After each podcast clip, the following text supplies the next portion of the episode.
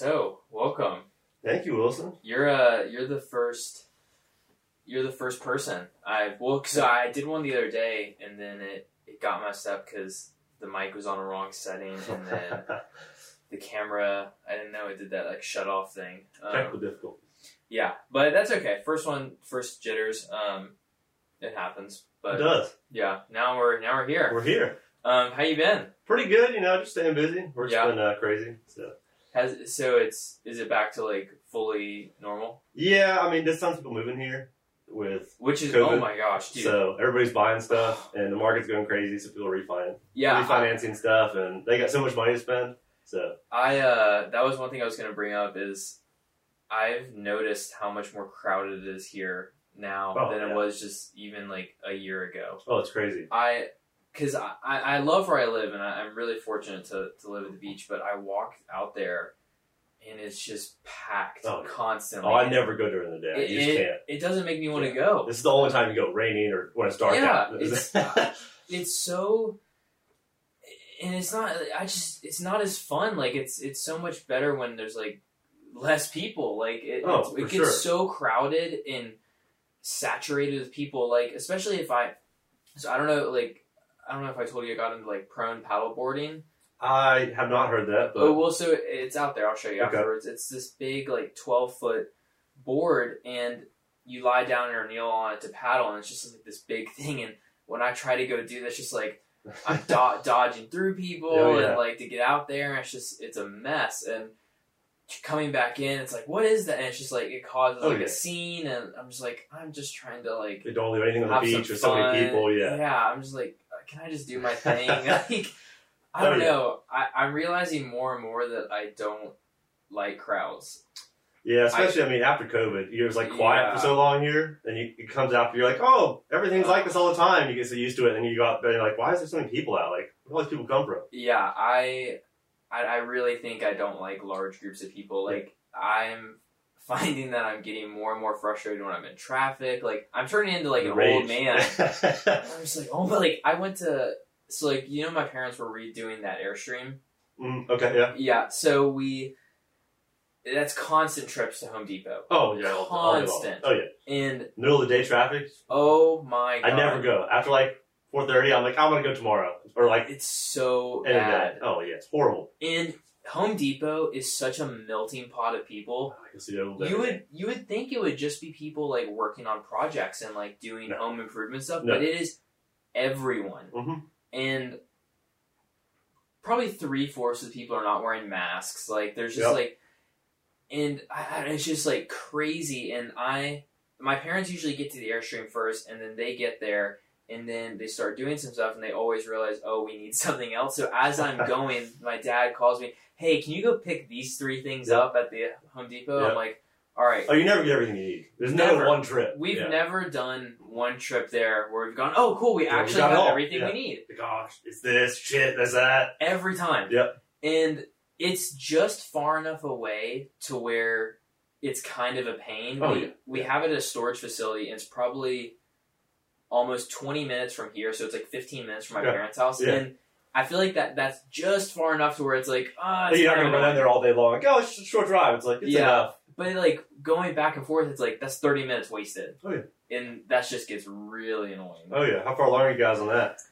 So, so it's a 1974. It's 21 feet, and when we first got it, we had to completely gut it, Okay. Yeah. like completely strip it. We had to remove the actual trailer, take it to a place, and have them like re-weld parts of it. I was rusted away. Yeah, because the bottom Yeah. part in the back where the shower facilities were, it had leaked naturally, Mhm. and it just rusted through, so it was Yeah. trash. So we just are at the point where we put the trailer back on and put the new base flooring on. Okay.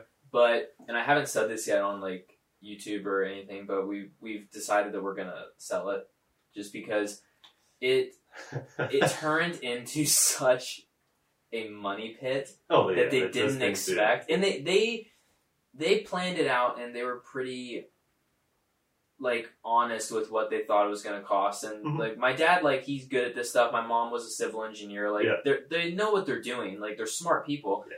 but it was just the little things that kept happening and the setbacks of you would do one thing and you'd have to wait for two weeks for it to happen to then be able to do the next thing just Yeah. because of how it's made. Yeah. And especially with the trailer piece, when it was just the shell, it's a very fragile aluminum shell and Mhm. it's just there's so many little things that go with it and it just got to the point where my parents were like, I, "It's it's not worth it." Like, and fortunately, they think once we get it to a point where we could sell it, basically like with the trailer fully connected, the base Mhm. floor and all that stuff, like it could be sold to like a business or like someone else who would Yeah. do it. They could deck it out how they want. Right. Just They, trying to make it custom Yeah. somebody.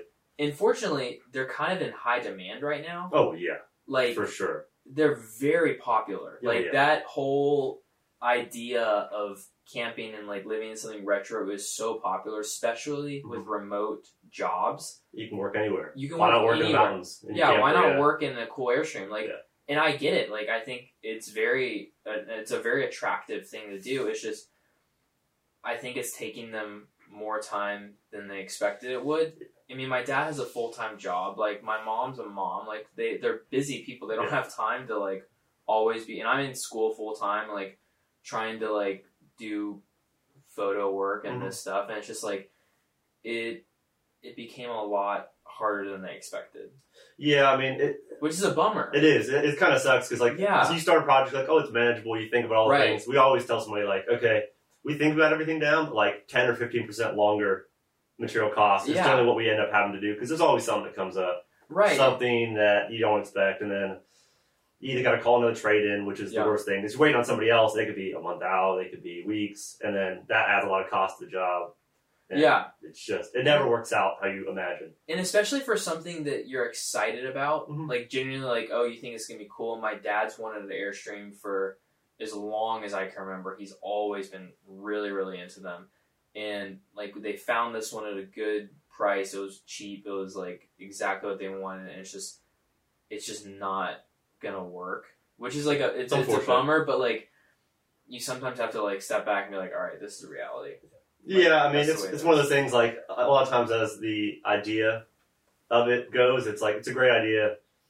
It should work, could work. It's just the amount of time. I mean, you have to take so much time to do something like that. Yeah. And then you got, if you know, if somebody does it all the time, they know all the things that are going to come up and they can fix it themselves maybe. But Right. if you're doing it yourself, first time maybe, and it's just, it's rarely going to work out like, oh, the numbers are perfect. We're going to be able to keep it. It's just, it comes to the point like you got to sell it or you're just going to sit on it for so long that it's going to be, like, Yeah, you got to wait 10 years to resell it for the value to come up right. for something like that. And and for those who, who don't know, Jackson is a. Do you consider yourself a contractor? Um, I'm kind of a, a lead framer, so I work as kind of the uh, lead guy on the job site. We do Okay. everything, not just framing, siding, windows. Yeah. And, uh, I do everything on the side. I'm kind of a handyman as well. Yeah, yeah, yeah. I mean, yeah, I work with a couple contractors. I don't. I'm not a contractor yet. I don't have a license, but. Are you working towards that? yeah. That's like so the, the main goal. yeah, it's like four. You have to be uh, working for four years um, with a contractor, a licensed contractor, Okay. and be on certain jobs that are licensed jobs, and then they'll sign off on your contracting license, and you got to pass three tests: a uh, finance, building code, and then I believe it's like a tax or something like that, Okay. like a heating something code. But so you got to pass three tests, and then you can get your license approved. And because you you've been working in this field for is it two years now? Yeah, about two, like two and a half. So I started Because we in December when I got I got back from school. I left school. right. Yeah. You and I both did the same oh, yeah. thing. Left at the same time. Not the Yeah. same time. Yeah. I left. I was like, I'm not going back, and you're like, oh, I'll go back just a little later and take some time off. Yeah, we did that uh that first semester little test run. Oh yeah, And, I was uh, like, absolutely not, and you were like, yeah, maybe make it work. Well, the, well, the funny thing is, you and I both went to a school for sports. Oh, and yeah, I. We, I, I mean, I know for a fact. I think I chose the school because of the sport, and I think Yeah, I think you chose it. Did you choose yours because of the sport? a little bit. Like it was the art part, but then I could play Yeah. soccer there as well. Like I wanted to go for ceramics. I mean, hell, I didn't know what I wanted to do, Right. So I was like, it's an option. It's not like I Syracuse. Like that's like a sport sports school. If I was going to go somewhere. and I both wanted that. I was like, Oh. and I talked to them, and I was like, it's just not worth it for me. Like, I, I know I'll be so unhappy, and like Yeah. maybe you get in the team, and then you're like back, you're like you got to work your way up to get on a good boat, and like you get partial scholarship Yeah. maybe, but like then you're at Syracuse as a rower, and it's your whole life for four years, yeah, and you get out, and you're just what are you gonna be? a rower, like a rowing coach. Like I just didn't see where it was going to go for me. So I was like, okay, I'll go to ceramics, and then I got there. and I was like, the whole art thing for me was a little redundant. It was kind of like, okay, you can be a, an artist and you can kind of make your own way. And I was like, I don't see a whole lot of paths for that, Right. especially now. Like, you put something up on the internet and you can find whatever you want on the internet for cheap. Yeah. so if someone wants to get something, they'll get it off the internet. They're Yeah. not going to go walk around. Oh, check out your art show, blah blah blah. If you make a name for yourself, sure, like it, it could work, but the avenues for that working are so narrow. With so many people want to go into it nowadays, it's just Sure. wasn't worth it for me. Yeah, and it, it was just so funny because you and I, we we rode together for four years. Oh, yeah. Because so I did it five years and you did it four You years. got me into it. right. I was I was literally Yeah. thinking about that today because I I could tell you where we were sitting. We were sitting with Harrison Engler at Oh, yeah. lunch under the um at Episcopal under like the tent, and I was talking about rowing. I I kind of told you I was like, oh, you should try it. Yeah. And the funny thing is. So for those of you, obviously, where you might be watching this, Jackson's like a pretty big guy. Oh, He's yeah, like decent size. Yeah, six, six three, six four. six yeah. three, like you, you're probably way like I'm like two ten right now. yeah, like You're, you're a big guy, like fit, big guy, and he played soccer, very athletic. Um, and I was like, oh yeah, you should come try out. yeah, why not? Yeah. and then all of a sudden, you come out, and I was like, oh crap, he's good. He's Yeah. gonna take my Shit. spot. I got, I like got worried, and then um, fortunately, we both ended up on varsity, and, Yeah, it, yeah. and it all worked out, and it was it was great. But um, we both had um, goals of possibly rowing in college. Oh yeah, yeah, which is interesting. Yeah, and we Practice even together. we did that. Yeah, 2Ks. the Oh, two K training. that was um, cool. Um, I didn't put enough effort in there. That's for sure. yeah, that was a crazy. That was that was fun though. It was really fun. But Oh, yeah. um, and then I decided I was gonna go do triathlons. Yep. And then you were like, "Oh, I'm just gonna stick with soccer." Yeah. Um, we both went to our respective schools, Yeah. stayed a semester, and then You're like, yeah, I'm not back here. to Florida. Yeah, it's, it's too much. I don't want to do this. Yeah, yeah. it's funny. We both kind of went far away and came right back up. Yeah, So- and which is something I always said I wouldn't do. Of course, everybody's like, oh, you know, I'd never come back. Like, I want to stay somewhere else. Yeah, I would Nope. hear hear about people who like stayed and where they're from. I was like, oh, why would you do that? Like, what is yeah. wrong with you? And then a semester later, You're I like, did it. ah, I'm coming home, guys. yeah, everyone was like, oh, okay. Well, also people now, I, I don't post. I don't ever mention anything about school. Like, Mhm. I never say anything about UNF. I never do anything about it. And people like don't know I go to school. Yeah, Someone I mean- like told me like one of our I go to school. one of our friends are like, yeah, no one really knows what you do. I was Yeah. like, what? Yeah. And people are like really confused by it. It's really funny Mhm. because like I just don't care about posting. I don't care about Yeah, it's just talking about it. It's just school. it's just a means to an end. Yeah, like I try to talk about like all the stuff I do every day at work. 'cause it's just it's just work for me. Like I, Yeah. like I'll talk about it every Yeah. now and then, but I'm not like, oh hey, I do this. I'm contracted all the time. Like right. it just is what it is. It's what you do. I know. I'm just like I'm just trying to get through it, just like you. I don't need to like talk Oh, about yeah. it all the time. Yeah, I mean, most people, it's their whole world. They're in school. That's all they do. So Yeah. That's what they talk about. So Right. if you have something else you talk about outside of school, which makes it different. So you're not like, oh, all I do is school. That's all your friends are from school. Yeah. So you have some other activities you do, which separate you from a lot of people. Right, and that and and it's because you know this. I I try a lot of different Oh yeah. like sports How activities. many- like We're gonna get this month. Like which one are you going to? Yeah, like- and like everyone's like, oh, Wilson, like all his phases, but I see it as like, oh, I'm just trying new things and trying to like be a jack of all trades. You know, like Yeah. I think it's good to differentiate yourself, and and you do a lot of stuff too. I oh mean, yeah, you I got, have so many hobbies. you got the dirt biking now. Oh man, I got. So How'd you stuff. get into that? So it's funny. The contractor I work with, he's like 34 years old. So Okay. everybody I work with is a decade or more older than me. Right, Generally two decades. Generally like 40 something years old. which probably forced you to have to like grow up. Oh yeah, I, I talk to like two adults all day long. I work with adults. I work with people who Very houses, have families. I mean, I deal with people who have kids more than anything else. Like I'm dealing with like people who have like seven, eight year old kids, and they're like, "Oh, you have any kids?" I'm like, "No, I'm, no, I'm 21. Like, I, no, I don't have any kids yet." They're like, "Oh, oh, oh, I have no idea." And I was like, "Yeah, well, that's the point. I don't want to be like, oh, I'm 21, blah, blah, blah, Yeah. not partying tonight." But yeah, so he a long time ago when he was growing up rode dirt bikes, and of course, with me being a young guy, he was like, "Oh, you should get a dirt bike," and I was like, "Ah, never ridden before." I was like, "It sounds a little sketch." Like, so I didn't get one yeah, for a while, and then I was out camping for New Year's, and he sent me like a text, and I was like, I saw it, and I was like, he's like, you can get this one right now. I'm like, okay, well, I'm out in the woods camping. He's like, when you come back, we're gonna get it. So it was a, it's like a 1989 Honda CR2 XR200. So it's not a big, big bike. I mean, it's fun. It probably goes like 50, something like that. But it's a four stroke, so it doesn't have like it won't throw you off the back. That's nice. Yeah, it's a lot of fun too to learn on. I learned how to ride. I mean, it's a really fun thing to do. If you're going to fully commit to it, It's an expensive. it's hobby. an expensive hobby and it's Just a lot of time. clothes alone. Oh yeah, clothes, and you got to go to the track, and you got Yeah. maintenance. Like I've had to and rebuild. you don't have a truck, so it's, how do you like? oh, I have a trailer. Oh, okay, yeah, I have a trailer behind a trailer. I, I- Okay. that- I'm supposed to put tools in, which I never do. It's Right. just kind of sitting at Yeah, the house right now, and I it's empty. So uh, of course, Blake's always like, "We should make a dirt bike trail." I'm like, "No, no we're not going to fully commit yet. Yeah. It's uh, it's mine. Let's let's leave that. We have like four trailers already for work. Let's leave one empty." right. But yeah, so I I generally go with him. I leave it out uh, to the place we go riding. It's out there right now. It's just sitting out Oh, there. okay.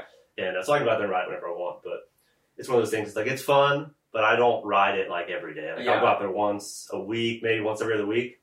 Well, But I uh, so my dad he grew up dirt biking all Mm-hmm. the time as a kid. Mhm. He had ATVs, go karts. Like his parents owned a, a summer camp, and so all summer until he was 18, like he would work at the camp and like Mhm. ride dirt bike trails. And this was in like North Carolina, so it was like oh, exploring is the best part. About Yeah, it's like- as far as you want. ideal dude childhood. I mean, like It it, doesn't get any better than that. Yeah. And I should also mention the camp was an all girls summer camp.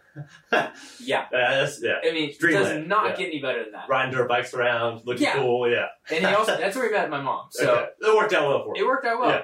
Um, but so I've always been like, oh, I want to try it. Like I want to, I want to get into it. And for Christmas last year, they got me. Well, beforehand, I was like, I really want to get a dirt bike. Like I know I would get into it. Like I think it'd be really cool. And they're like, all right, well, hold on, hold on, hold on. So what they do is they get me a class for Mhm. me and my dad to go to and basically where they like teach you how to ride a dirt bike Yeah. okay so we're like super amped up about Mhm. this like oh this is gonna be really cool gonna finally learn how to ride a dirt bike by a professional Yeah, so we go and we drive and we're driving around this is like in the middle of florida you know like the part of florida that like nothing. there's nothing there Nothing. and it's like really Just bizarre yeah, Yeah. and it's just like you have no idea what's going on Mhm. and we show up and we're looking around and there's not a sign there's just farms we're not even Mhm. sure if we're in the right place and we just pull up and all of a sudden this other dude pulls up and he's like oh you here for the dirt biking class and we're like yeah, I yeah, I guess so. Yeah, and he's like, "Oh, okay, I'm Bill or whatever his name was. Like, I, I I'm in charge of the company." And we're like, "Oh, cool, nice to meet you." He's like, "Oh, come on in." And by come on in, he meant like drive down this like little driveway to this Yeah. like little, probably like two acre flat land, and there's like a little like 300 meter dirt track in the Okay. middle of it, Yeah. like 300 meters like tops yeah, yeah. not Like, big. Yeah, not big. Yeah. And this is like a, it's shaped like a track. Like it's Mhm. not a You perfect don't- circle, Yeah, you're just- but it's got like two straights. Yeah. And we're like, oh, okay. oh, and my dad and I are like kind of thinking to ourselves like, oh, there's no way that's it. Like that's got to be like the kitty track or something. track. Yeah. Like there's no way that's what we're about to go on. Like there's got to be some trail in the woods because Mhm. there's like some woods back there and stuff. We're Yeah. like, oh, okay. So then another dude shows up, and then a dad and a son show up, and Bill's like, oh, this is Jim, whatever his name. Mhm. He's gonna be in charge. I'm gonna go and teach another class, and we're like, oh, okay. Um, hi, Jim, and this dude is very like follow the rules probably has a military background Yeah. and he has this big textbook and he starts reading it word for word this textbook about how to ride a dirt bike That's what I teach somebody how to ride something. Read and them a book. Yeah. my dad my dad knows and my dad knows how to ride dirt bikes Yeah. pretty good on them and I, I don't but I- I can kind of figure it out and Yeah. he go, he'll tell us like he'll read us like a chapter which felt like an eternity and then he'll send us off onto the track the kitty track hmm this 300 meter little track and we do a few laps oh okay i got it Yeah. cool cool and we come back and he read another chapter How to shift. and yeah How to literally. throttle up. and then we go and do another few laps come back read another chapter and it was like that and then after like five laps i was like okay i think i know how to do this like i don't I need to keep got it, yeah. listening and the course was like an all day course like this was about to be like a five to six hour event and I, I'm like, Dad, like, we Yeah. we can't. All you want to do is ride around. You don't want to sit there. Yeah. I was like, this is this is ridiculous, Mhm. and my and my dad was like, yeah, this this is horrible. just walk. so just gotta walk. we, yeah. we just were like, oh, we gotta go, Yep. and we just hopped in the car and left. You And gotta do it sometimes. and I mean, it was it was helpful because I know I'm not really into dirt bikes. Mhm. I don't need to get into dirt bikes, and I know I will never do another class yeah, like that absolutely not. because Yeah. it was horrible. Yeah. And we literally just laugh about it all the time now. Yeah, I did basically the exact opposite. I bought a dirt bike, having never ridden a motorcycle before. Yeah. Never been on anything, and took it right on the road, which is illegal because it's not street legal. Yeah, yeah, yeah. that- which uh, road? Oh, right by my house. Oh, okay. Well, there's a cop that lives right there. Yeah. So Yeah, I throttled up full speed, and it's so loud. I mean, there's no muffler on it. It's like it sounds like a street bike's coming through the street. Oh so I'm riding it, and it, the suspension's real good. So I'm just going over speed bumps, going like 40 miles an hour down the road, and it's just a long straight. So I'm just flying back and forth. Eventually, I kind of go around the neighborhood a little bit, and I see a cop sitting there, and I was like, "Oh, he's probably out for me." And I was like, "Oh, I'm just, so I'm gonna stop at the stop sign and slow down and be, yeah. be good." Didn't downshift, so I stall the bike out. Cop like sees me, drives over and like trying to kickstart. I'm like, "Oh shit, shit, shit, shit, shit." yeah. he comes over, he's like, uh, you need to go home with that. You can't ride out here. I'm like, oh, yeah, yeah, I was trying to obey the law and stop, and I was turning around and going home. He's like, yeah, I can tell you're new. And I was like, it's like, thanks, I know. He's like, you need help start that? I'm like, no, I don't need help start the bike, man, thanks. And I like, took like five minutes. He's waiting there for me to start it. I felt so bad. I was like, it was out of gear that I, I flooded it, and I was like, oh, shit. I get home, I'm like, I'm not riding this around the street anymore. This is oh so embarrassing. God. Oh, it was so funny. The neighbors were like, one of the neighbors was like, rev it up, like pop wheel. I'm like, this thing could not pop wheelies. So I'm like, I'm like revving it up, like I don't even know how to people. start it. I can't. Oh, yeah, a I can't wheelie. yeah, I can't pop a wheelie. And I was like, I'm gonna go to the woods next time. I didn't fall at least, but that is hilarious. I was, oh, I was so, it was so bad. I got home and I was like, man, how did I, how did I manage to stall it in front of the cop? Like that's like the worst escape anybody's Yeah. ever had from a cop. We see him, oh, stall it. I'm in like third gear. I'm trying to downshift it, then I flood it, and then I have to turn the choke on. oh my gosh. And it's a Kickstarter. It's an old bike, so I'm sitting there kicking it for like five minutes, like a hundred times. Oh dang. That is But- hilarious. No, I learned how to ride. I mean, that's the best way to learn is just get out there and ride. Yeah. So I mean, it's fun if you have a place to ride. Like I, the guy from work, the contractor I, I go with, his uncle owns some property, so we go out there ride on his property. yeah. But it's a good couple miles around. So there's a little lake and stuff It's like that. better than a. Pee Wee. Oh, for sure. Like so there's a lot. There's a big mulch mountains you can ride up and stuff like That's that. cool. Yeah. And I mean, it's it's some fun, but it's like if I didn't have that, I wouldn't own a dirt bike. So No, and that that was also the big thing was I would have to drive so far just to Oh, take hours, it somewhere, and I was like, gosh, like that seems so counterintuitive to me. it's just such a day. It's such an event. I And then, know. I was like, I'm not into it that Yeah, much. I Like, mean- I'm not racing. I'm not. Yeah, like I'm not. I, I told the contractor that I work with, like immediately, I was like, I'm never gonna race. Like I Yeah. promise you, I won't race. Like I'll get it. I wanted to learn how to ride a bike. It was the main reason I got it because I wanted to have a street bike for a while. yeah, you talked to me about like getting like A road bike. Yeah, I something, wanted like a Kawasaki or something like that, or a Honda like 600, and I was like, It's crazy. I talked myself out of that, and I was like, I'm gonna die. So I didn't get it, which Dude, is a good those- thing. Those terrifying. I would have 100 percent killed myself by now. oh my! I don't. I don't. I mean, I don't understand how more people don't. Oh yeah, I mean like a day like this, a little bit of water on the road, and the thing's just Yeah. no traction. You're gonna slide out. So, Oh, it's I mean, Yeah. and you're in such an aggressive position. Mhm. oh, you- sports bikes, yeah. You're not like in a balanced Mhm. position. Like at least on like a Harley or like a cafe race. Yeah, you're just kind of sitting back. Yeah, like it's like a along. it's Yeah. like a regular bike, and like you have a little more control. But like when you're in that like pocket, Oh, it's just for racing. Yeah, I you're, mean- you're racing position the whole time. it's crazy. Yeah. Like I, I mean, I, I don't get how that's like people's like daily driver. daily driver, absolutely not. It's be Like- only for fun. Like the adrenaline rush is like nothing else. Like when you get Yeah. up like full speed and like you just you're maxing out max RPM, you have like a dead straight road.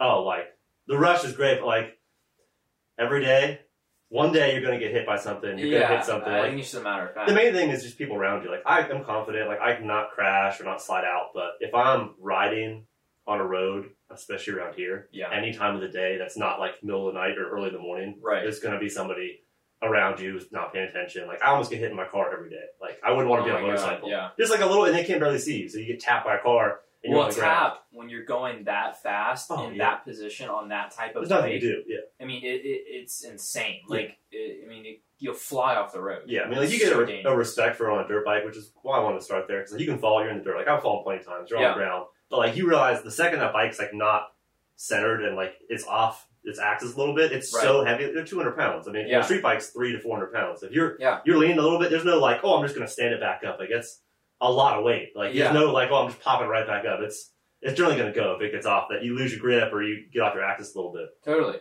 No, Oh. it's that was that's like one of my parents' like rules with me is like don't get a tattoo. Yeah.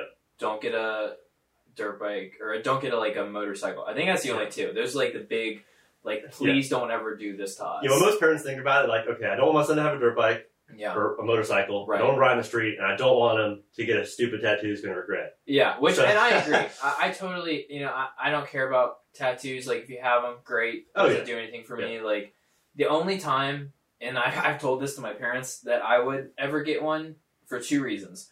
One, if I was in the Olympics, Okay, and my parents enough. agree with that, they're Yeah. like, "That's fair." Oh yeah, life changing event. Yeah. Right, like that's that's a big deal. And then second, if you're like special forces Mhm. in the military, Mhm. Yeah. I think that's because that's more of like a memorial to like the people you possibly have lost. Yeah. and it's Your training, yeah, how long Right. you've been in the military for, like the whole brotherhood. and all that right. I Oh, think I think those are the only two reasons I would ever get a tattoo. Yeah, I mean, I just think any other reason you're gonna regret it because there's no Yeah. thing like imagine a song you're like, oh, it's the best song ever. I'm never yeah, like it's not like gonna this. be that. It's not A gonna be best for a month. Yeah, you're Like, gonna hate it. Yeah, Yeah, no, that's very rarely you're gonna have something. I mean, like family, maybe like your a parent passes or something like that. You don't want to forget it. You already have tattoos, right. sure, understandable, but yeah, I mean, for the most part.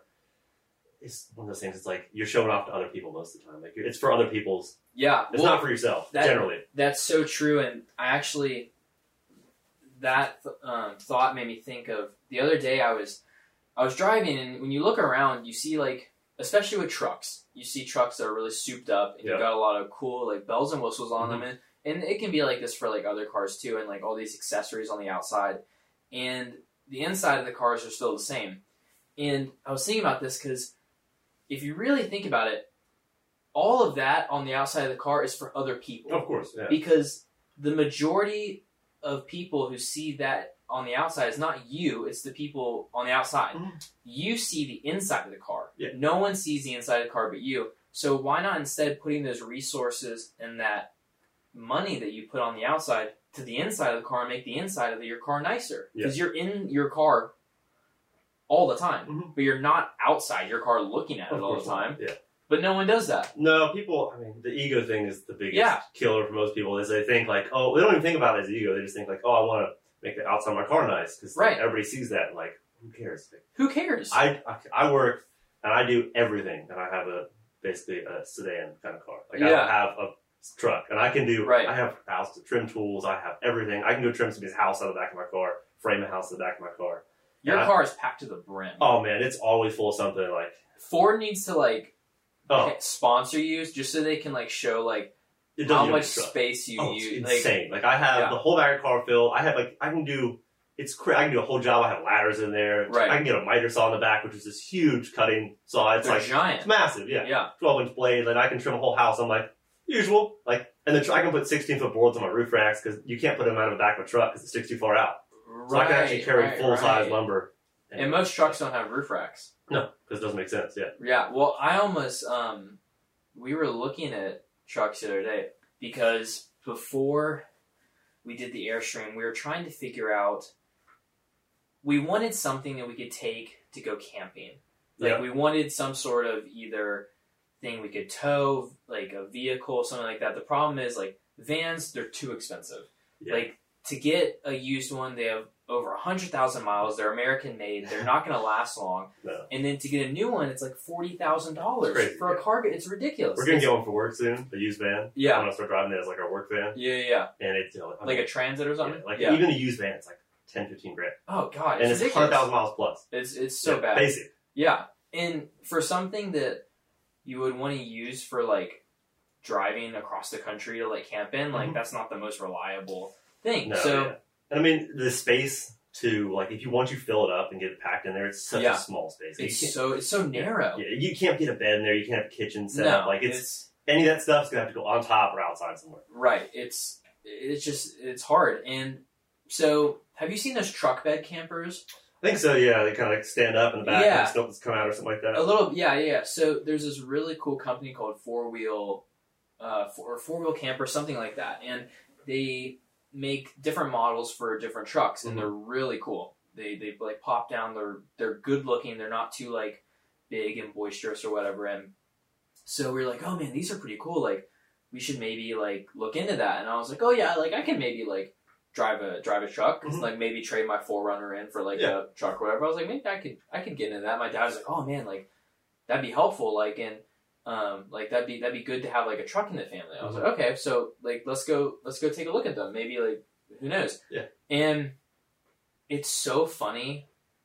The moment I got into it, I was like, I don't like this. It's not gonna happen. Yeah. I was like, I am not a truck guy. Yeah. yeah. this I felt so small and like massive. Yeah, they're off the ground so high. and it was just a Ford F one fifty. Like Oh, it was not no, even yeah. like a The most popular truck there. Yeah. I was like, what is wrong with me? Like Yeah.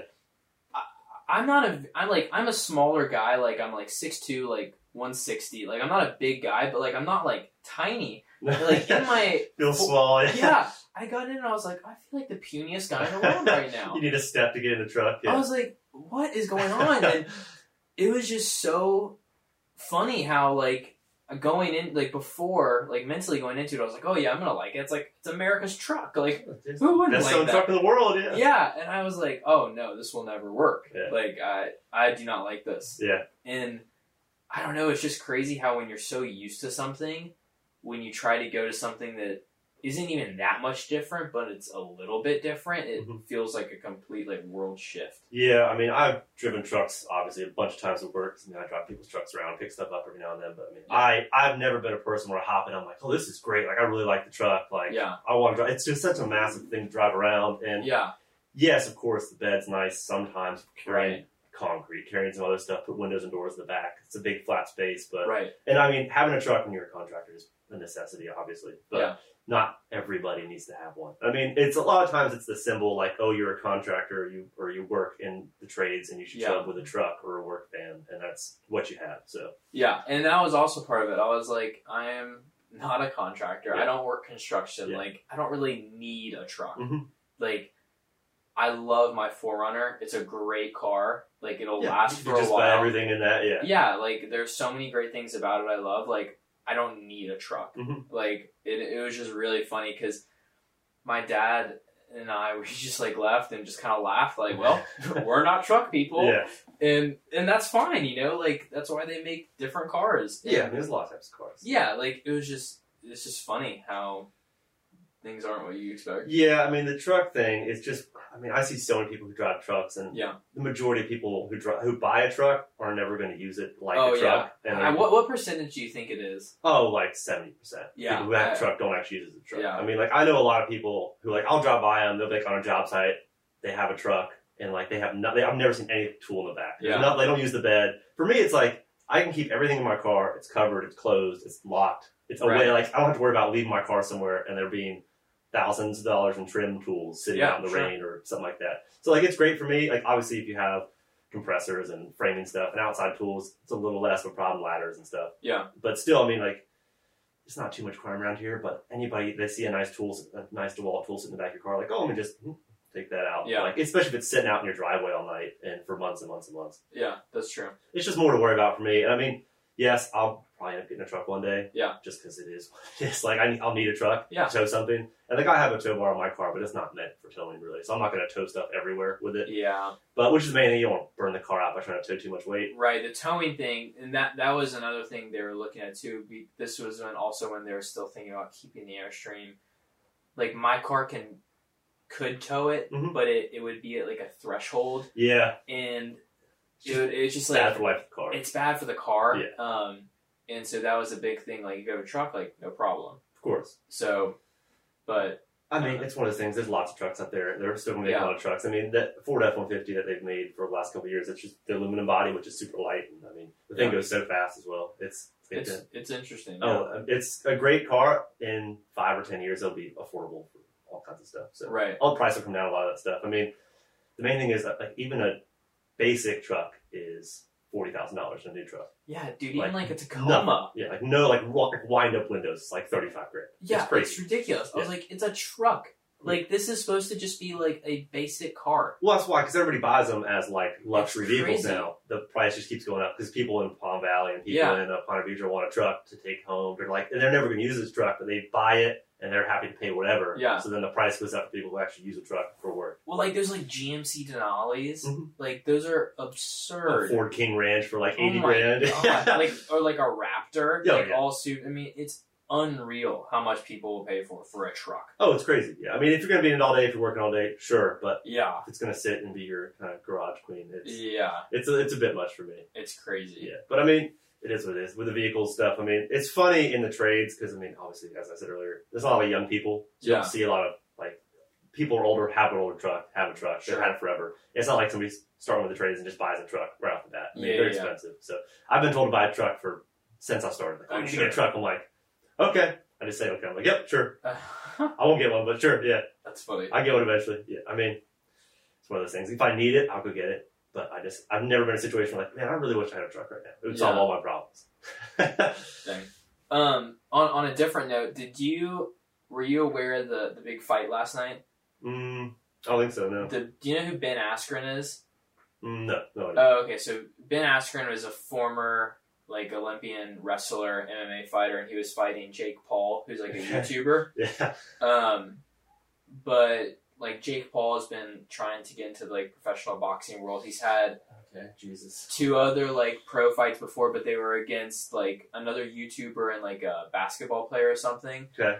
And um, Jake Paul actually he won last night. he did. Well, so it, it was it's weird. It they did it. It's called Triller Fight Club. It's like a new streaming service and a new like, and it was basically just like a big show. Like they had like Justin Bieber, like Snoop Dogg was hosting it, like all these like events that happened before the fight. It's MTV kind of like Yeah, you got all the hosts and all this kind of stuff. It's Right. part of Thing. And I, the whole point of it, I think, is to try to make like boxing more interesting again and more relevant because Yeah. it kind of died down a lot. Yeah, I think you have hardcore boxing fans who like want to see like traditional boxing. Yeah, that's like not what this was. No. And like Ben Askren, he's like a really like chill, just like regular dude. Um, and he was like, yeah, like kids should not be watching it. Like this is not like fighting or whatever. It was it was Yeah. funny, but he he's never been in a boxing fight because he's like a wrestler Mhm. and like he's it's very different. it's very different. Yeah. And um, Jake's been training as a wrestler, and he he punched him in the first round, and like Ben fell to the ground, like got up, and then like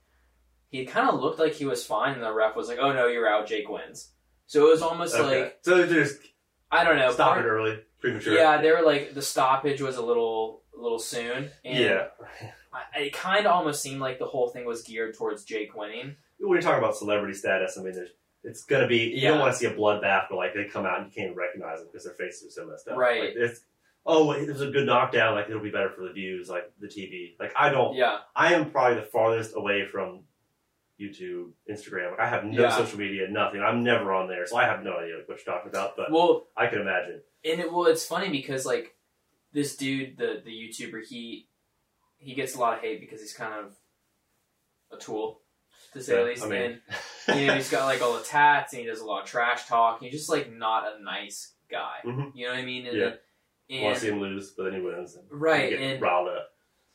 it's interesting because I wonder if him acting like that as a YouTuber and as like a, a celebrity, like if that's what people think of when you say like, "Oh, I do YouTube," and like I wonder if since he is such a high level of fame on that platform, if that's what people now associate like doing that type of stuff with, and that kind of sucks. Yeah, I Because think it, it's like- it depends. It depends on their level of exposure. I mean, like Right. I've obviously everybody watches YouTube, and like there's anything you can find, Yeah. anything you want to possibly watch is going to be on there. Right. But yeah, yeah, if you're like say an adult who doesn't know much about YouTube, or Yeah. say doesn't isn't connected to that world, you see that fight, Jake Paul, who's just talking a bunch of smack and all Yeah. on TV, and like it's on the TV, and they see it, and they're like, "Who is this person? Is this what everybody's on YouTube is like?" I can Right. understand that. I think if people are on YouTube, they know there's other people Yeah. besides him. But yeah, I mean, it definitely makes it more difficult to get started in a professional manner on YouTube, for Right. example. If you want to, because I mean, there's so many channels, and so many people, and so many platforms that. Well, and, and being clean doesn't really get you viral. Most of course of not. time. No, I mean, people want to see the crazy, like, oh, this person died in this video, or this, Yeah. that, the other, get your arm chopped off, or like, oh, we, we robbed this place. And, and that's like and that's like his whole mo and Mm-hmm. it and I don't ever want to be like that. And like I do YouTube and like I make videos and stuff, but it's just like vlogging and like fun little stuff, and it's like nothing like intense. But on the other side, like the Ben Askren guy, he's just like a chill like dude who's not like that, like just like a genuinely like good guy, like wife, kids, you know, Yeah. like coaches wrestling, and just like nice. And you're just like, man, like it's so funny to see like the matchup of the two people couldn't have been any more opposite. Mhm. Like on this side of the spectrum is like crazy, like jerk, and then this side's like chill, like Yeah. Nice guy. Yeah, that's generally how they like to set up boxing like fights. Yeah. Like you have the asshole, and then you have like the good guy who's Right. like fighting for his family, like doesn't party, and then you have like the party animal. It's it's smack. really interesting. Yeah, because I mean that's what draws the crowd. It's like, oh, this guy's gonna put him in his place. Like you want to see the, the asshole get beat up, for example. You do, yeah. So, but then when he wins, you're like, oh man, he's gonna go fight again. Like I want to see somebody's gonna beat him up. Like Right. I draws you back in. Yeah. I literally like woke up and saw that he won, and I was thinking, oh, I wonder who he's gonna fight next, and I wonder at what point he will be beaten and who will do it. oh yeah. You know, because you, it's it's hard to see like someone who like you like respect lose, Mhm. and to someone who you don't respect. Yeah, I mean, was it a weight class thing, or did they fight at the same weight? Or They were it... pretty similar weight, Okay. yeah. Yeah, I mean, a lot of times boxing and mixed martial arts are very different sports. Like if you Yeah. you could be a great boxer Because you used to do. mixed martial arts a little bit, I did it for a little bit. I actually wanted to get back into it. I Yeah. just haven't had a time yet. I wanted to get into some MMA, uh, It's, street. it's crazy. Yeah. It's so interesting. Yeah, a kid that just started working with us, he actually does some jujitsu. So I was like, yeah, he's, I think he's like 20. He's like the only young kid who's come out there to work with us before. He's been there for a couple weeks now. But Oh, okay. so he does it, and I was talking to him about it, and he was, I was get, wanting to get into it. I mean, it's the time thing. Like, if you put the time in, great investment of time. Like, Well, it's also expensive. it is, yeah. I mean, Like I was it's 100 something bucks a month, probably 200 bucks a Yeah. month. Yeah. like to go to a gym. or something. Mhm. Like that's pretty expensive. Oh, it's expensive. Yeah, It's not like, oh, I'm just going to go hang around out there and like have fun. Right. Yeah, you got to put like if you're going to pay that much money, you're going to go there. You want to go there. You, Yeah. you should go there four or five days a week and actually train. And like I, I have friends who do it, and the class times are like all at like night too, which Yeah. like I don't like to. I don't want to do that. Yeah, it's for people who work a lot. It's like for me, I'm like, this is great. Like I, I love Right. working out late, but like I can see like somebody who gets their workout done in the morning or like yeah, doesn't want to go at eight o'clock at night to go fight people in Right. the gym. yeah. That yeah. that doesn't. Yeah, for me, like I work out late anyway, so I'm like, oh, this is awesome. I can go to work, Yeah, yeah, yeah. come home, go there, and then probably go for a run or something like that, and work out after that. Right. Yeah. So I'm like, oh, it works out great, but I can see if you're not a late night person.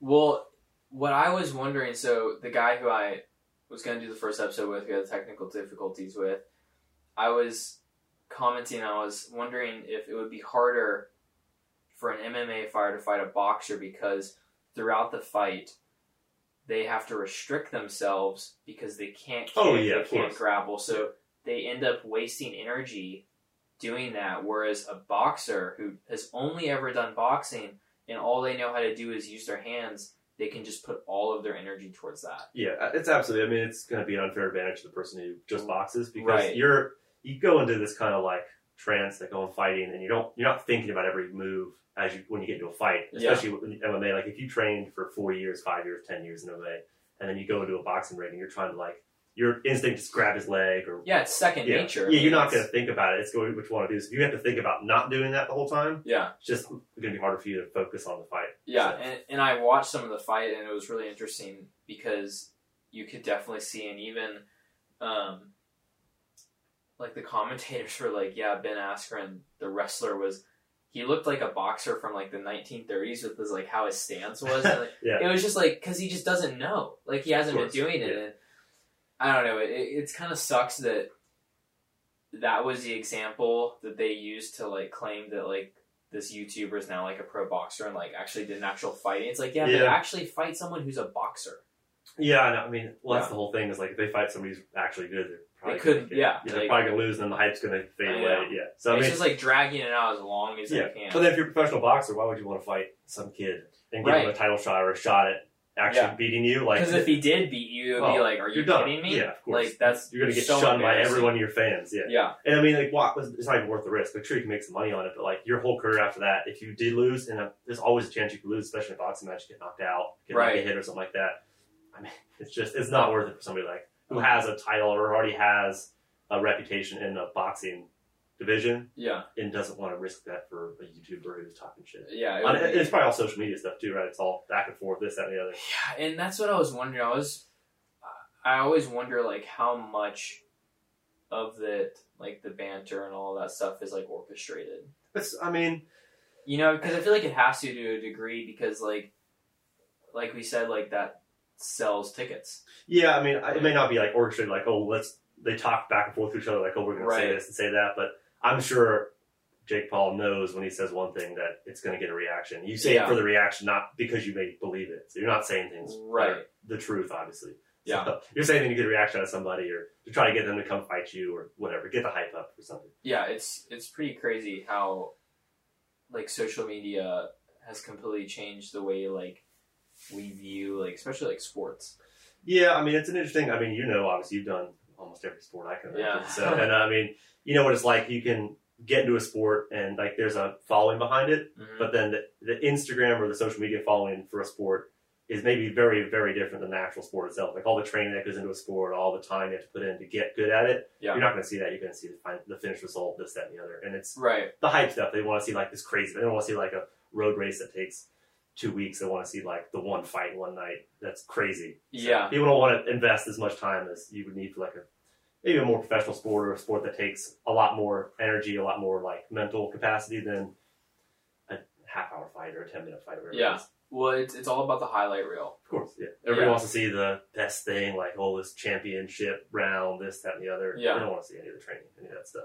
I know, and I don't know, it's just crazy. Um, especially because you don't have Instagram, but in the past year, something that Instagram has really done a lot of is ads, Mhm. and that's like all it is now. Mhm. Like to grow organically on it is such a struggle now because course, there's yeah. so many ads, and your content is constantly being blocked by them, Mhm. and it's just it's crazy. Like- yeah, I mean, I I've gone, I was gone on Instagram before. Yeah, yeah. Everybody who hasn't, but like I've seen it and gone on the platform. But it's always funny to me because like it has the when you search up something, it has a su- the suggestion page, Yeah. and it tailors it immediately to no matter what you type in it. Then you see pictures that are kind of Oh, related it's to that. crazy. It's hilarious. Like, and I'm hardly on there, so I can see it. Like when I go on, there, I'm like, that's from like a two month old search that I did. Yeah. It's like an archery thing or something like that, or Yeah, yeah, yeah. or whatever it might be. And it's like a bunch of hunting pictures and this, that, and the other, or motorcycle pictures, and like whatever you search up, it'll send you a bunch of links. And I'm oh, like, Oh gosh, it's crazy. Like oh yeah, it's designed to get you to keep going. I swear, I, I'm convinced that like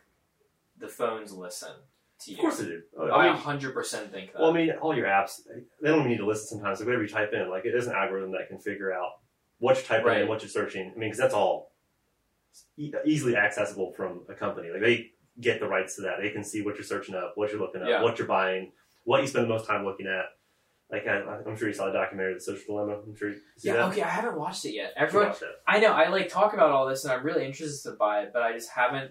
I'm almost held back because I'm almost like afraid of how real it's gonna be to Oh me. Oh yeah, it's, it's Especially because I- world, yeah. Especially because I am in that world, and Yeah. like I do, I do have Instagram, I do YouTube, I'm now trying to do podcasts. Mhm. Like I, I have all of this stuff going, and it's gonna like hit me. I'm like, oh my god, everything's a lie.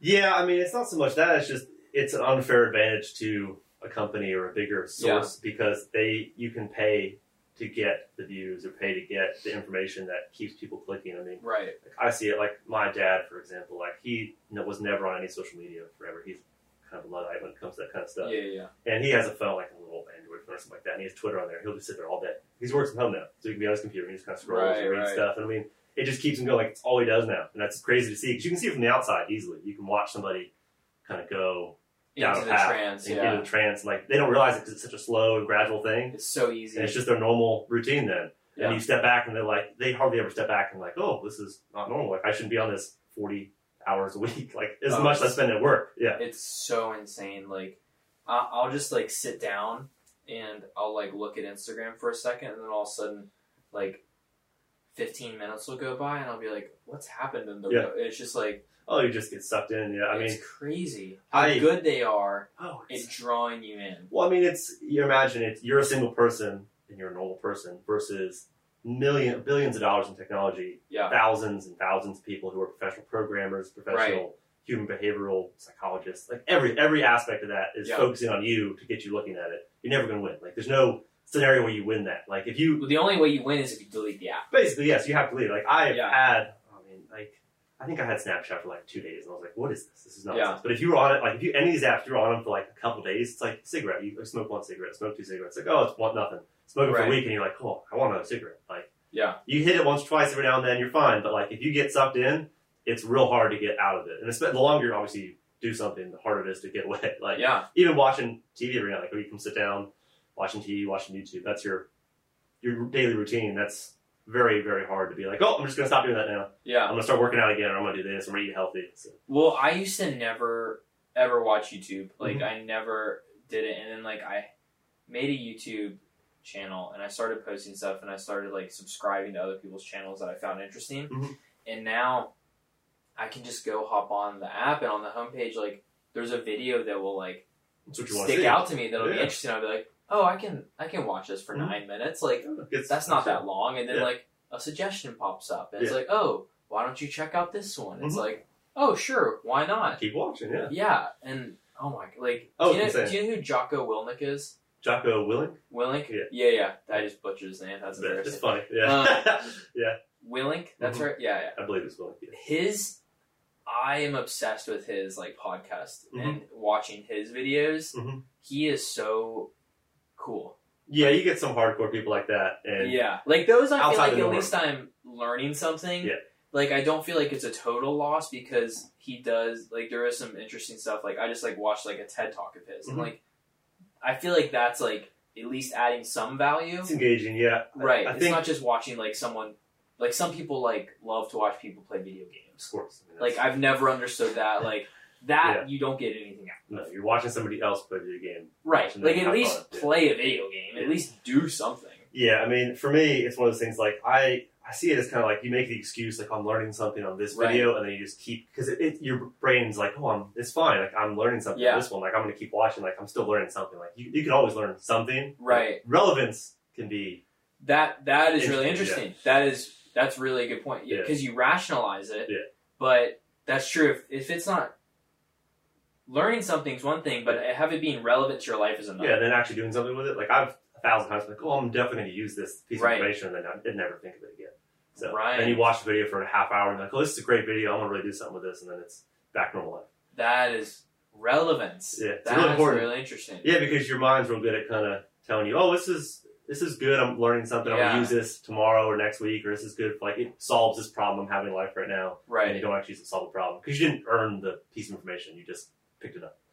You, So didn't, earning- well, you didn't have to work for yeah, it at just- all. Yeah, you just were You given just gathered it. it, which doesn't make you appreciate it and doesn't generally Yeah. make it stick. So if you had to go earn something, you had to go try train or study for something. You're gonna obviously appreciate it, and remember it more than Right. two second video or 30 minute video, always different facts coming at you. It feels good, like you feel that kind of uplift, like, oh, I'm going to do something Yeah. in my life and change it. Very rarely is it going to actually be the truth. Well, that and yeah, and I think the most the things that I've most like felt good about are things like physical, like things like races or Mhm. training, like so like because like you have had to work for it and like you Yeah. have had to put a lot of work, it, yeah. and like those are like probably a lot of people will say like school, but to be, like I, I'm not I don't try the hardest in school. Like Yeah. I'm not gonna deny it. I think like, a lot of people, you know what I mean. Oh, in like school, I'm trying hard, but against what? Like, what are you gauging that off? right, like who are you, you're not fighting someone in the classroom. No, like, yeah. It's yeah. most people let themselves off the hook quite a lot with that kind of stuff. Like, Yeah. I did it all the time. Like, oh, I'm trying hard in school, and I get out of school, and I'm like, I didn't do shit in school. I passed because I was just fucking sitting there. well, in Episcopal, I my whole thought always was, oh, I'm gonna row in college, Mhm. so It's not that I don't need to worry about my grades now Mhm. because my physical abilities will allow me Make up for it. to get to college. Yeah. And boy, was I wrong. Oh, it doesn't work like that generally. No. No, because which was something I didn't expect because Yeah. like I um I talked to like good schools. Like I was when I was a Oh, yeah. lightweight, I talked to University of Pennsylvania, the Ivy League. I was like, Yeah. oh yeah, like I had a phone call with them and they're like, yeah, your 2K score is good. Like I remember you were like it was going because you lost a lot of weight when you were doing triathlons. So Right, so I, I to a- became a lightweight Yeah. and I was pretty good, and then I did cross country, and then I got really fast. Yeah. And um, I was like feeling good, and they were like, "Yeah, you need your GPA needs to be, and it needed to be like 0.5 more than it was." It's not impossible at a certain Like- senior year is not going to I was like, "Oh, okay, like oh man, yeah. this yeah. is not gonna work." Yeah. I could. I literally was. It was the summer I went to be a camp counselor in Mhm. North Carolina. Mhm.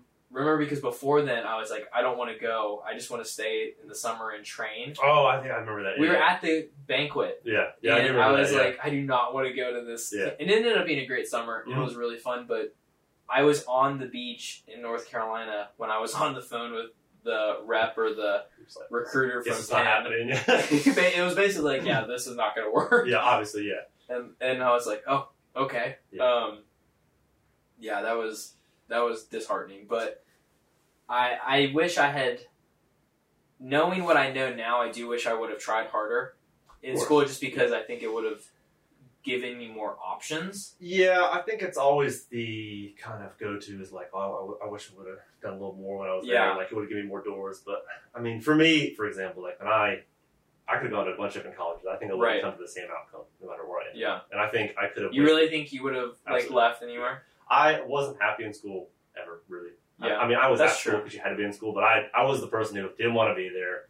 I Yeah. was in an art classroom, avoiding my other classes. I didn't do well in a lot of the other English classes, reading math classes. like. Right, right. no matter what, like I just wasn't.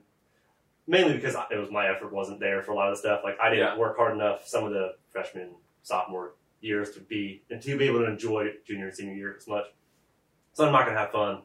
But then for me, if I were to go and say, oh, if I would have worked harder all through high school, would have had a much better, be much better off. I probably would have ended up close to where I am now. I, I would think it may have taken longer. I may have done better in school, which actually probably would have been worse because I would have been in college for what, a year or two and then realized this isn't for me. So Yeah, I'm still. I'm, I think for me, I was so kind of not uh, enthralled by the school experience that I was kind of looking for a reason to not be there anymore. And for me, when I was like, "Oh, are things not working out well? I don't see a future in this. The school itself isn't really for me." I was kind of like, "That's a good excuse for me not to be here." So I think Yeah. if I would have been doing great, having fun, studying hard, working hard, I would have maybe stayed for longer and then got out and been like, "Why did I spend two years in school?" I'm not sure if I would have ended up here if I had gone to a different school. You might not. I mean, like I think because because I left there because I did not want to do triathlons. Yeah. And if I was somewhere else for a different in sport, a maybe. school I didn't like or for Yeah. a different sport, I think I would have stayed because on the very first day, I I told my parents I was like I, I don't want to be here. Yeah. Yeah, you like, kind of get that feeling when you like. I first got there and I was like, "Man, oh, this- that sucks. for me." Yeah. It's hard. Well, because then when you, you try to rationalize it the whole time, you're like, Oh, "Oh, I, sh- I need to be here. I'm gonna make this work." Blah blah blah, and then doesn't obviously Yeah. work out a lot of times. But like you try to make it work for so long. I mean, we get. I tend to people tend to cling to things too. Like you get into something like, "Oh, I've right. invested this time. I looked for all these schools. I finally went to one. I'm gonna make it work." And you kind of force it a lot of times, and it doesn't. I no, it it definitely for me it definitely was forcing it Mm-hmm. because I was like I think to me I was like this is the best and only option. I need to go here. I need to make it work and then I started I did shift my like mindset going into the like the summer going into freshman year and for a bit I was good. I was Yeah. like ready. I was like excited about it. Mhm. And then when I got there and I saw the reality, all of that went away. Yeah. And it was it was back to, oh man, I messed up. Yeah, I think that's another thing too. Is like you can like over the summer, I kind of talk myself into, "Oh, I'm Yeah, I'm doing all these ceramic Right. stuff at home. Like I had a wheel and a kiln at home, so I was Yeah. doing everything. Like, and I was like, I'm ready. I want to go to school and learn all this stuff. And I got there like, we're gonna start from scratch. I'm like, this sounds like a waste of time. right. And like you build this whole thing up in your head, like how it's gonna be, and you get there and it's obviously never gonna be the perfect vision you have in your head. Yeah, And then you're immediately kind of like, oh shit, I fucked up. yeah. It's it's super hard, and I don't know, like, I like, and I, there's nothing like that can prepare you for not knowing what the reality of it's going to be. yeah, I think yeah, I, I'd agree with you. I think the only thing that prepares you is doing it a bunch of times and realizing that. Yeah, And then you're like, of, of course, like the more you get, the more times you have that experience, you're like, oh, Right. I. But even then, like you still, I find myself doing it all the time. Like, oh, it's going to be different than this. Like this job's going to be good for this reason, or that reason, and I Right. bid it right. And I'm like, why did I do that? I've done this 15 times. Like, yeah, I'm making the same mistake over and over again. You just fall into that habit of like, oh, it's going to be better, like expecting it to be better than it is, and talking yourself into, oh, it's going to be fine. Don't worry about it. right. And you get there, you're like, why did I do that? Avoiding the problem now, so I have to deal with it later. So Yeah. That's what you're doing. So you're like, oh, I won't worry about it now. I'll do it later. Yeah, it. uh I don't know. I mean, I everything for me, and I, I think for both of us, worked out in the end, and I think Oh, we're, for sure. we're both happy with Yeah. where we ended up. But uh, for me at least, it was it was kind of a rough road Oh, buddy. getting Oh, you know my. just so much Yeah. up and down, not Yeah. knowing where it's gonna be, and that that's tough. You know, that's hard to figure it out, especially because it's such uncharted waters. Yeah, of course, you're leaving a set environment for something that's not guaranteed. Like a school, Right. you're guaranteed. You're generally guaranteed four years. You're going to go to school, and afterwards, you're well, that's the going to plan. You know, job. like you're like, Yeah. oh, I'm I'm gonna go here for four years. I'm gonna have a good time. Yeah. As you get your fun out, see your Yeah. friends, meet new people who are your lifelong friends. You're going to be your bridesmaids, your Yeah. grooms, or whatever. And then you go, and then you see each other, and you go Right. to a job somewhere, and you have this great get family, move somewhere away from your family, kind of move to a new place, see some new things. Yeah. And it's like rarely is that the case. Yeah. Of course, some some people, yeah, had that experience, but even with COVID now, it makes it a very different world living in school as well. Oh, dude. Well, and I and I've loved not having to go to class Mhm. for class. Oh, sure for you, yeah, it's great. It is the best thing ever. Yeah. And we had a uh, one of my classes teacher at the beginning was asking. He was going through the list and asking everyone what they thought of remote learning and Mhm. like virtual classes and stuff. And I, I literally was like the last one to go. And everyone's like, "Oh, it's like the worst thing ever. I feel disconnected. Like I'm not enjoying it. Like it's so bad." One kid, one guy even goes. Yeah, I'm really depressed and I'm just masturbating a lot. And I was like, Yeah. what? Just tell it to your class is a good idea. I was yeah. like, open what? book there. That's I was open like, book. oh my god! I was like, we did not just go there. Yeah. And um, the teacher just like laughed and was like, oh TMI, and the kid was like, oh TMI, but had to say it, and it's like, no, you didn't. No, you didn't, I didn't say that. Yeah, That's but the wanting to share things because you're not connected to class anymore. yeah, So you oh center attention again for a second. And he gets to me and he's like, oh Wilson, uh, what'd you think?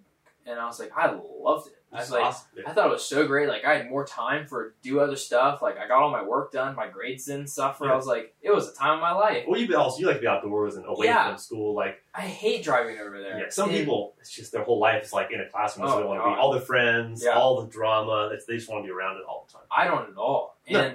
He was like, and he did not like that answer. He was like, "All right, thank you, everyone," and like, because he was like definitely looking for everyone to say it's horrible. Yeah, so they can And- go back. Yeah, I, and I don't know, and I was just like, I, I don't like, I honestly don't think it's bad. And he was like, "All right, next." I was yeah. like, on to the next person now. Thanks so much. I was like, sorry for giving my opinion. Yeah. I was like, my goodness. Yeah, I think that was another thing with me with school is they, my school, at least art school, art Yeah. schools, it's a bit Yeah, it's interesting different. to begin with, very different. So I got there and it was kind of like they wanted you to agree with their narrative of like school is for this and art's supposed to be this. And, like, Yeah. if you don't agree with them, then they're just not you're not gonna fit in there. You're not Well, like you. No, I get it. I'm because I switched into like a film production major with a minor in communication, so Mhm. it's like mostly art based classes. Oh yeah, Which going into it, I was like, oh, this is gonna be cool. Like I might learn some stuff. Like I already know most of it, so it won't be that hard. Mhm. Like I'll be able to create and do stuff I actually enjoy. But what I didn't think about is the ego of other art people Oh. and the art and the uh, ego of art teachers oh that's another level. through the roof. Yeah, another level. Yeah, Oh my gosh, Yeah. it's so bad. I couldn't and, get over it when I was there because it was like they had this idea that they're the best at this field. Like they and they have this. structure of how Yeah. it should be when You're it's gonna- so dumb because art's fluid. It's Yeah. not supposed to be structured. That's the thing.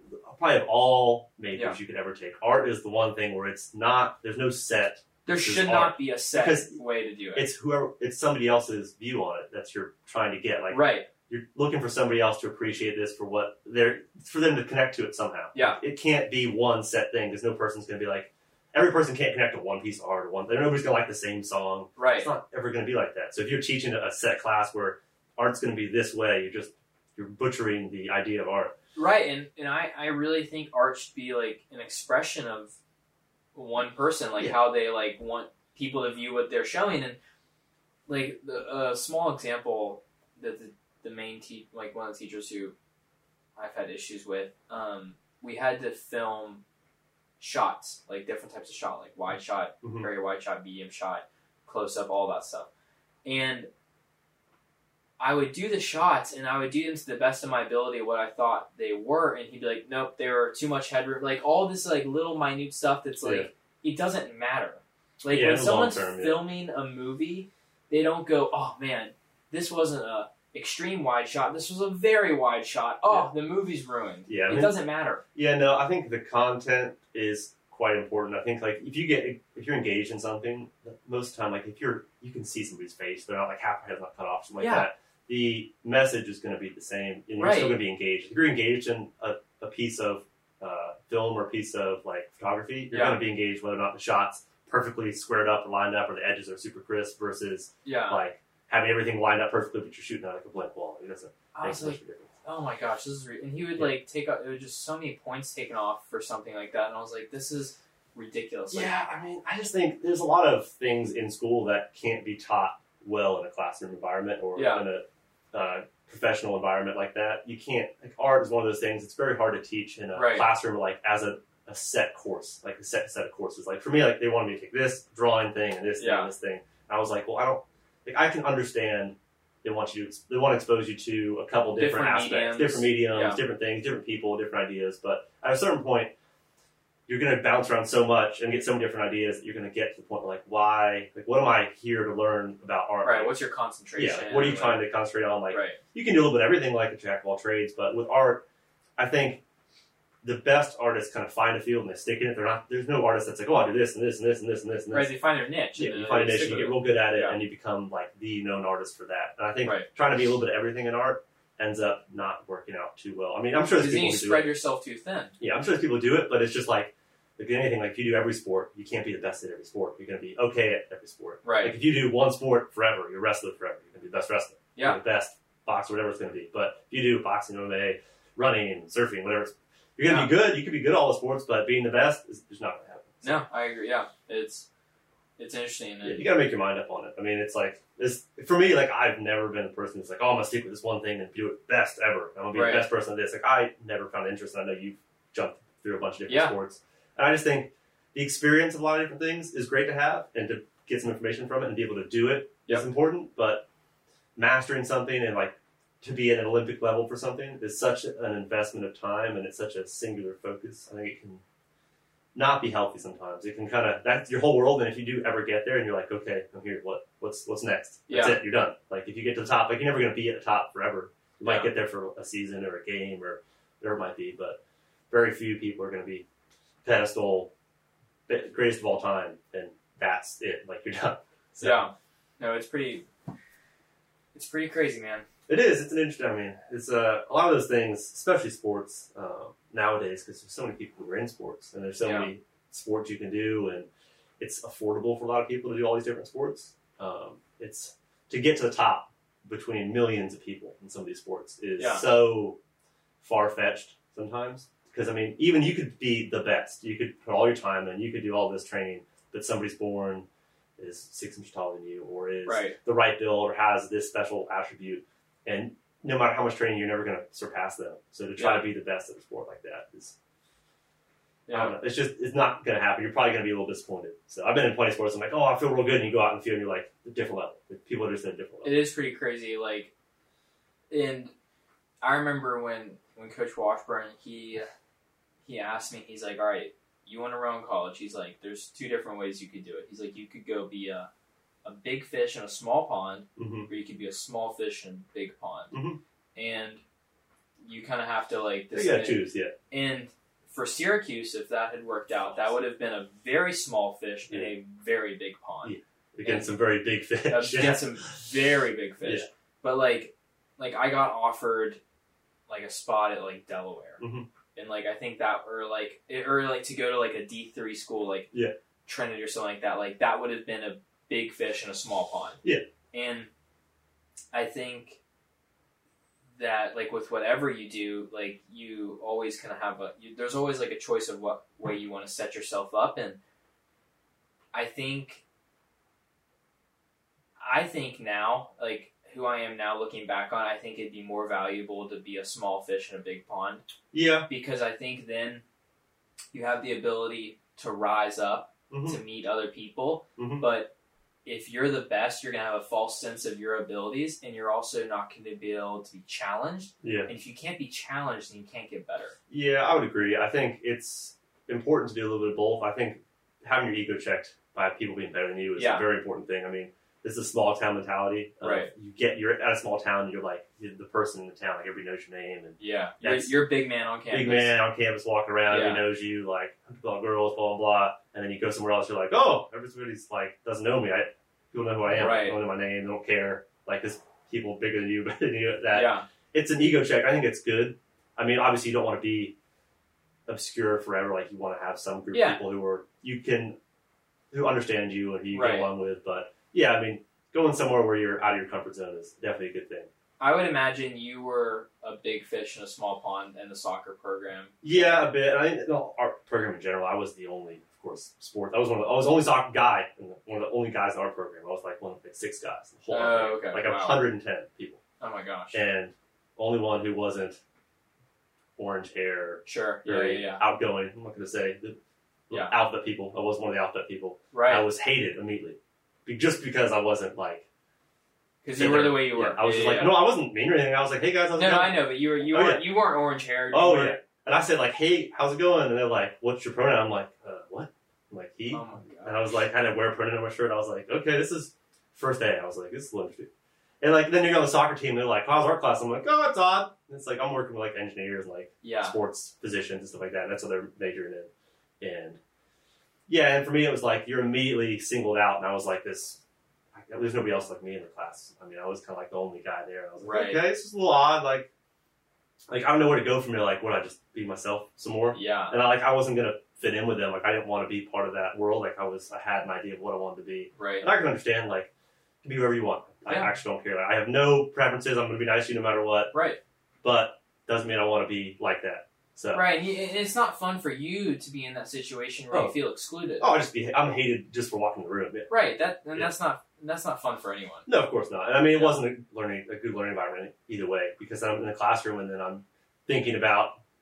I want. I don't want to talk to these people because they're just going to be mad at me, and I can tell teacher I'm being this or sexist or this, whatever. Yeah. So that's just like you're. It's it wasn't going to go well. I could I could kind of see that when I first got there. I was like, oh, this is not what I was expecting. Yeah. I uh when I went to Queens, I was a I was a very small fish in a big pond. Yeah, because big, a much bigger school. I mean, I looked at Queens for ceramics too. Well, just in the sense of the triathlon program. oh yeah, I mean, I remember. Because like the kids there, like they've been doing it for like oh, eight lifetime. to twelve Yeah. years, Yeah, and I had been doing it for like a couple summers. Mhm. Like yeah, it was something you got into, and you were like, you were great around here. You were like winning Yeah. stuff, but Yeah, you get there and they're like professional triathlon Right. I mean, runners, they're like legitimately like they raced around the world and Mhm. like they were like had been in the sport. Like they just knew stuff that I couldn't even like comprehend. It was crazy. Yep. Yeah, I mean, it's it's one of those things like you, you take it as you will. Like sometimes it's going to be good, sometimes it's going to be bad. Yeah. But I mean, the experience itself it led you to not want to be there anymore. Right. But I don't think that's a bad thing. I think no, I think it was a yeah. learning experience. I think it was. I think it was healthy, and Yeah. I definitely it did force me to like grow up and kind of like face some hard decisions. Mhm. Um, so I don't regret it, but it, it's just kind of crazy how it, It all is. worked out. Yeah. Like, Did I ever tell you how I left school? Why I left school, or like how I ended up leaving? Uh-uh. Okay, so I uh, it was it's actually a really bad, it's funny story. You were talking about earlier, like how it was rough transition. Yeah, yeah. Cool house. So I did a bad choice. So I, of course, thinking my mom is in education and she's Right. very much like she wanted me to be in school, like go to these Pro education. Pro education. Yeah, yeah. I mean, she understands like I've never been the best at school, but she's never been like, oh, you you don't have to go, don't worry about it. Right. Very much go to school, work hard, all this kind of stuff. And I, uh, when I left school, I was like, I know it's going to be bad coming home and being like, I don't want to go back. Right. So I was like, I talked to a friend of mine's dad, his contractor, I started working with, came back, or talked to him about coming back, just working for the winter break. Like, hey, I want to come back for winter break and try it out. Didn't want to tell him. He was, of course, he was immediately like, uh, you sure? It's just for winter break? I'm like, oh yeah, I just want to try it, see how it's going to Yeah. go. And so we had, it was, it was exam week. I think I saw my family for Thanksgiving. And I went, they came up to West Virginia. And uh, we went and stayed, saw my cousins. And I was like, the last night, I came up to my mom. I was like, hey, mom, so I'm not going to go back to school. Like, I'm going to drop out. She's like, what? She lo- I lost it. She yelled at me for like hours. I was like, oh my god. They were leaving. They had like a 10 hour drive back home the next day. And I was going back to school because I had to finish like exams and stuff. Right. And I was like, that was good. It went well. And she, I mean, oh, it was like a meltdown. Like, I didn't think they were going to talk to me again. And so I go back to school. And my bright idea was, I'm not going to show up for exams. I'm going to skip all my exams and oh fail out of Oh school. God. So I don't, there's no possible way I can go back. So I failed out of college on purpose. Oh my god. So I didn't go to class for the last two weeks. I went like camping in the woods above the campus for like three days. Came back, just kind of sat in my dorm room, went to practice, all this kind of stuff. Oh my god. And, that like, hilarious. Oh, it was like, and I, I was like, man, this is gonna go so well. And I didn't, I wouldn't talk to my mom for like a week. I didn't call her back. She called me. She was like, oh, make sure, like, let me know you're right. Cause I didn't talk to them after like the whole week. I get back and I'm like, uh, I, I think I called her. It was like after the exams. She was like, you coming? Like, what's going on? You coming home? I hadn't talked to her in like a week. She thought I was dead or something like that. And stuff. Jeez, Jackson. And I was like, yeah, this, I'm this should back. not be advised. This is not advised. and This is a bad way to do this. This is probably the worst possible way to do this. I had a rational conversation with my parents. I was like, I'm leaving, I'm done. No. And it was a meltdown, and then, of course, I didn't tell my mom that I had not taken the exam. I was like, yeah, I was like, I'm, yeah, I'm going home, I'm done. And I went and talked to the dean of the school, and I walked up to him. He's like, so, because I had to go, because when you leave, you got to go get your slip filled out, like why are you leaving, where are you're going to go, where to transfer your records to. right. And I was like, walked up to him. And by that point, it was funny. I was like, I knew I was going to leave and I wasn't going back to school. Yeah. And I wasn't sure what I was going to do. I was like, I'm just not, I can't go back to school. Like, I hate it. Yeah. And uh, so I get, I leave, talk to the dean, and he's like, so where are you going? I'm like, oh, UNF. He's like, you want me to send your records to UNF? I'm like, oh, yeah, send them over. Send them to UNF. Oh my god. And he's like, when do you think you're transfer? I'm like, oh, sometime in the future. I told him I was like, oh, I'll take some online classes when I get home. I'll like some online stuff. I remember you telling me that. Yeah. I was like, oh, yeah, I'll take online classes. Yeah, it was just a method to calm Total her anger. ruse. Oh, I was, it was so bad. I lied so much for the last that first week. Oh my god. So then my mom was like, uh, well, you're going to come home, right? I'm like, yeah, I had almost, I had a car up there, so I had to drive back. Yeah. And uh, I drove back, and I got home, and it was like two weeks, and of course, it was kind of like winter time, like holiday season, so like we weren't, I wasn't at work yet. Like I met the contractor I was working Yeah. with, but I hadn't gone to the job work yet. And uh, I think it was like a day or so after Christmas, and I was with my family at the house. And my mom gets like an email in the mail, like your semester grades. and it was Oh like- F, D, disqualified, C, and I was like, it was like my GPA was like a one point one. It was uh, no credit hours approved. like- oh my god! and god. I had it was funny because I had split payment with her for college for the first semester, so I paid like six grand and she paid like six grand Wow. out of whatever your Florida prepaid was. Yeah, yeah. And uh, yeah, so I, so I get there and I was like, come back. Like, okay.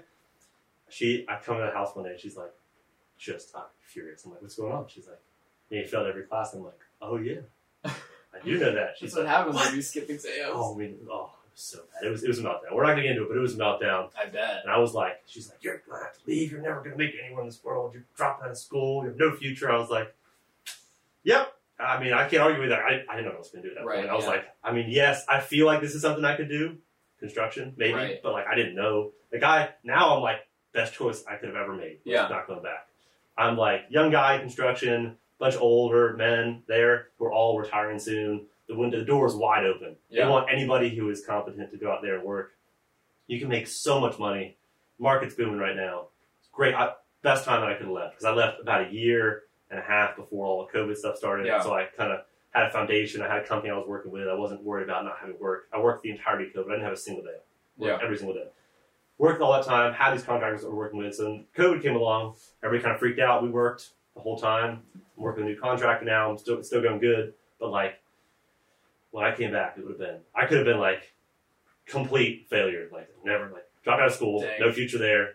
I kind of backed myself into a corner, which is a really good method if you want to have to do something 100% and like keep something 100%. If you don't do it, you kind of Yeah. so it was. I was kind of like, if I didn't get construction right, no, I, I didn't really have anything else I was going to do. Like I, I mean, I have to go back to school, but like, what are you going to start? I basically had no credit from the first semester. right. You start all over. Start all over again. Which, Yeah. I mean, and what program was I going to take? I don't. I didn't really want to take another program besides art. I just want to do art because it was a filler Yeah. for four years of school. And yeah, so I got. I mean, now I'm like, oh, best thing ever. Like I put myself into a corner and I had to fully invest my time Yeah. and energy into something, which is a great method for some people. If you kind of you back yourself up, give yourself one option, put all your energy to one option, which is what I did. That was all my focus. I didn't. Yeah, I didn't talk to any friends really when I came back. I didn't. I didn't hang out with guys from work after work. It was kind of just like I go to work, I learn about work, I pick up tools, I try to do everything. I got side work going, and it developed. I developed a good, work, a really good work ethic and a commitment to like myself when I came home. But Yeah. it wasn't. It was uh, about a two or three month period where I was like, okay, this could go real bad. I was making I was making no money. I was making like ten dollars an hour when I started. I was like, Uh. this is shit. I'm making like 400 bucks a week, working eight hour days on a construction site. Yeah. Because of course, I just like hard work. I'm up building all day, and I was like, man, this is pretty bad. I was like, I don't know about this because it's like uh, you get to a point where I was like, I, I was committed to staying in it and working and working and working, but I was kind of like, man, I'm gonna make a lot of money, living with my parents again. Like this is not a great situation. I dropped out of school. Like I'm, eh, this is. I'm on the teetering edge of kind of like, it's where Yeah. you hear it's like a bad story. Like somebody goes to college, drops out, and ends up in the Could trades. could have gone very bad. Yeah, like normally when you hear that, you're like, oh, he messed up. Like he's, Right. he did something bad. You Yeah. dropped out. You're in the trades. Like that's why it's funny because there's a stigma against like going into a trade because Yeah. it's like it's what you do if you mess up, which I think is a bad idea because there's a No, lot I of agree. Yeah. good things you can get, and people you can meet, Yeah. experiences you can have, and money you can make in the trades Right. if you do it for the right reason. There's plenty of people I work with who are out there for the wrong reason, who are forced into it and they hate their job every day. And they're not out there to learn anything or make money, or they're just there because they get a paycheck and they're counting hours every day Right. week, every week, trying to get to the next holiday or the next break. And that's not the way to do it. Like, I enjoy Yeah. being out there. I never think about hours. I never think about how long the week's going to be. I'm like, I'm out there having fun, learning stuff.